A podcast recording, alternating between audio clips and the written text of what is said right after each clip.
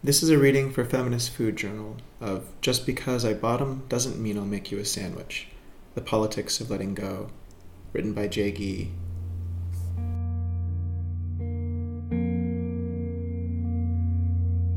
I'm new to bottoming. As a self identified slut, it surprises me that I'm only now learning how to bottom, somewhat late in life, in my oh so dreaded 30s. In gay years in the Chicago scene, I'm now an elder. It's like I'm learning a new language, when peppered with references to douching, poppers, fiber supplements, toys, and specialty diets. But beyond following prescriptions to avoid dairy and drink enough water, I'm also seeing myself in a totally new light. In my 20s, I spent my most promiscuous years identifying as a verse top. I would bottom on occasion, but never really enjoyed it. I indulged in regular hookups with a mix of guys where we would explore what turned each other on, but I tended to go for guys who preferred bottoming. That was just what got me off. In those years, I never really considered my gender identity. I thought I was cisgender at the time. I was a homonormative, cis gay, verse top. I enjoyed frequent hookups with guys in the Chicago area. I exclusively topped my most recent ex, and the other guys we would mess around with. I prided myself on being the one others thought to be in full control. Everything changed when I met my current partner. We encountered the usual way, via the apps, and I was overwhelmed by his charm. His confident smile instantly won me over. He identified squarely as a top and knew what he liked. He had never been penetrated and certainly wouldn't be anytime soon. When we started talking, we laughed about both being tops, joking that we would endure taking turns bottoming or saying we would need to invite in a third to make it work. But as our relationship deepened, something shifted in me. I felt comfortable relinquishing power with him and allowing him to take the lead, to take control. My sexual preferences, my world, flipped upside down. These days, I've only been bottoming and loving it. To bottom is to let go entirely, physically and mentally. For me, though, letting go has never been an option. Until now, the contours of my selfhood were always defined by control and restraint. Even my own emotions were no match for the dominion I had over myself. I ignored or reined in inconvenient feelings of remorse, jealousy, and grief. I steered conversation so that the spotlight would shine over my head. I manipulated, and I hurt those closest to me. To let go, then, would be to lose myself. I remember it well. On the pallet supported bed in his spacious but bare shelved studio, face dug into a pillow, knees flushed to the chest, hands clasped, arms extended along my back a position reminiscent of the amateur porn littering the seedier corners of my Twitter feed. Motel cum dumps, darkroom gangbangs, winsome college lovers. Except I didn't have the bird's eye view. I was the one who now lay writhing, self consciously adjudicating whether the wetness I felt was lube or shit, feigning moans on a cacophonous scale climbing from minor pain to, dare I say, major pleasure. Here, balled up in a reverse fetal position, fumbling in the dark, trying to align his cock with my asshole like a mid-air jet refueling operation, in total awe of his girth and my asshole's elasticity. I learned to unfetter from my reign of self imposed control. I'd always imagined it happening differently. These days, I'm reveling in the feeling of releasing, of letting someone else take the wheel. It's the feeling of every cell in my body suddenly vibrating at the same frequency, a sensation so powerful that my mind, which never shuts the fuck up, finally falls silent. All I feel are the corporeal markings of pleasure. Have you ever been dicked down so good that you question your very existence? This is essentially what happened.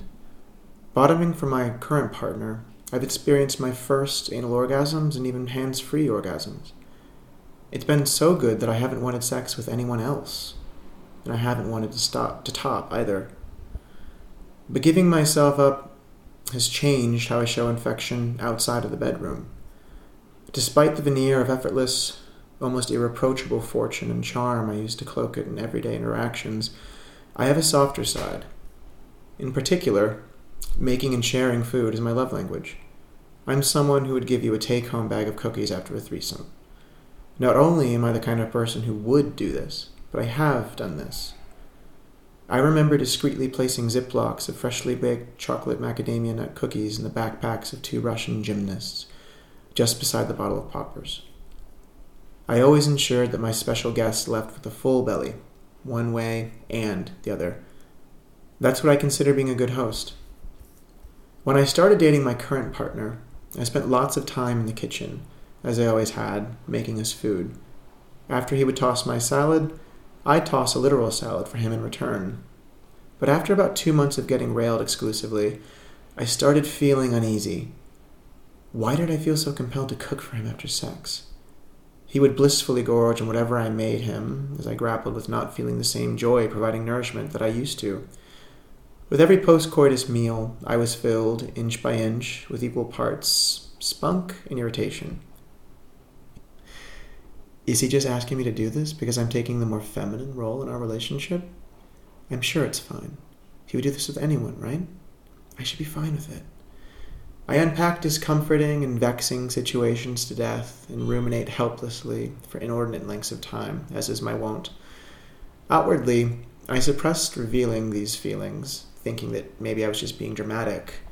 But with my mind on spin cycle, I lurched and bucked through endless mental reruns looking for a sign, a clue, an inkling as to the crux of my resentment. Why had I become so sensitive to associations with care work and the feminine after bottoming? Eventually, the seemingly endless rounds of mental acrobatics unveiled what lay buried for the better part of my life shame.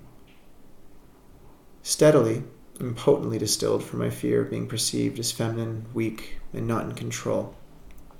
My partner identifies as a cisgender man, and even though I'm somewhat masculine presenting, I now identify as non binary. I grew up with traditional gender modeling from my cishet parents and didn't want to repeat the same the mask is the head of the household bullshit that I had grown up around. But somehow I still clung to remnants of a brittle masculine artifice. Theologians, social economists, sociologists, political scientists, and psychologists alike have written extensively on how traditional gender roles are perpetuated in queer relationships. Queer people live in the same society as our cishet counterparts, and we are subject to the same patriarchal and misogynistic maladies. One historian notes the legacy of bottoming as taboo dates back 2,500 years and is steeped in thinking that equates sexual passivity to feminization and therefore inferiority we inherit these taboos from the Greeks and Romans, who chose to imbue sex acts based on position with no regard to one's selfhood. Topping was an act of masculine domination, whereas bottoming meant being feminized into submission. Only a top could desire someone else, their desire pushing them to take an active role. Meanwhile, a bottom was to be desired, passive, and dominated, powerless. To ancient civilizations, it wasn't gay, it was just sex but it was, and still is, about power.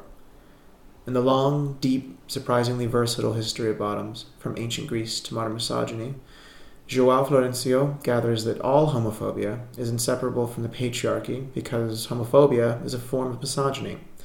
You hate gay men because they are closer to women, as if they betray masculinity by being penetrated.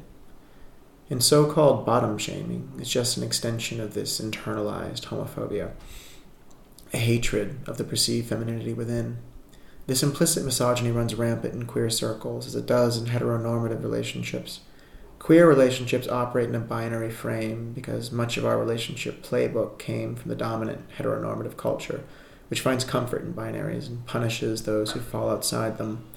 In many ways, the fight for queer recognition and equality has engendered assimilation into these regressive structures to achieve progress. When left unaddressed, internalized and externalized misogyny can be a source of contention, rotting the foundations of queer and cishet relationships alike. These binaries of male and female, masculinities and femininities, dominant and submissive, tops and bottoms, we can choose to reinforce or reject them as we see fit. I've been cautious in previous relationships when I showed up as a top not to perpetuate these harmful norms, trying my best to subvert them, with the dynamics of this relationship, stripping away decades of learned shame brought me closer to a more authentic version of myself. Yet insecurities are durable. I make great sandwiches, which became my partner's recurrent cravings to recharge after a romp. But after a few casual requests to make him one, I could no longer ignore the gnawing feeling in my stomach. I didn't want him to feel that just because I would bottom for him, I would cater to his every whim and put myself in a position of servitude. What role model would I be for other people more femme than myself? Should they resign themselves to traditional roles and succumb to society's expectation of mascs as providers and femmes as caretakers? So I brought it up with him. It wasn't easy for me, the once unflappable verse top coming into vulnerable layers of himself. Still, I told him about the new and uncomfortable feelings that I was having, the midnight ruminations, and how I associated these discomforts with our sex life. I told him that if he expected me to cook for him and clean up after him, I would come to resent him. It was a challenging conversation, but he listened. and He cared. He reassured me that it wasn't my, his intention to make me feel compelled to care for him just because he stuffed me with cum. He said that he didn't want to put me in an uncomfortable position or for me to feel compelled to do anything that I didn't want to do. After all, he assured me, consent is essential in every aspect of a relationship, and certainly within ours. In the months since then, I've noticed a concerted change in his actions and my thinking. He asks whether he can make me a sandwich or if I can make him coffee. I know that when he asks me for something to eat, it's not with any gendered expectation rooted in misogyny or an imbalance of power, because I'm free to do the same. We're free to ask for help, support, and food when we need it. Food once acted as a wedge in our relationship, but now it's a way for us to bond. We cook together. We wash each other's dishes after a juicy steak and Cobb salad. Just because our sex life has a power balance where he is in physical control doesn't mean that this dynamic extends to other parts of our lives. We're partners.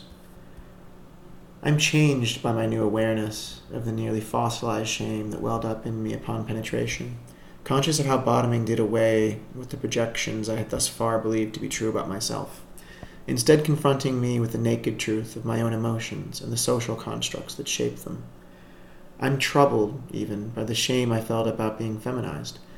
A reminder that this nascent balance we found is a choice, not a given but on a larger scale, I feel like this living of equity is essential to advance the politics of the queer community, sidestepping the hetero norms that have been laid out for us and forging our own ways of being and relating. In the meantime, I'm still learning more about bottoming. We've had our fair share of messy encounters. We may have even had some painting. But he has been as patient with my process of getting to know my body in this new way as he was with my inner turmoil. May we get him to bottom next.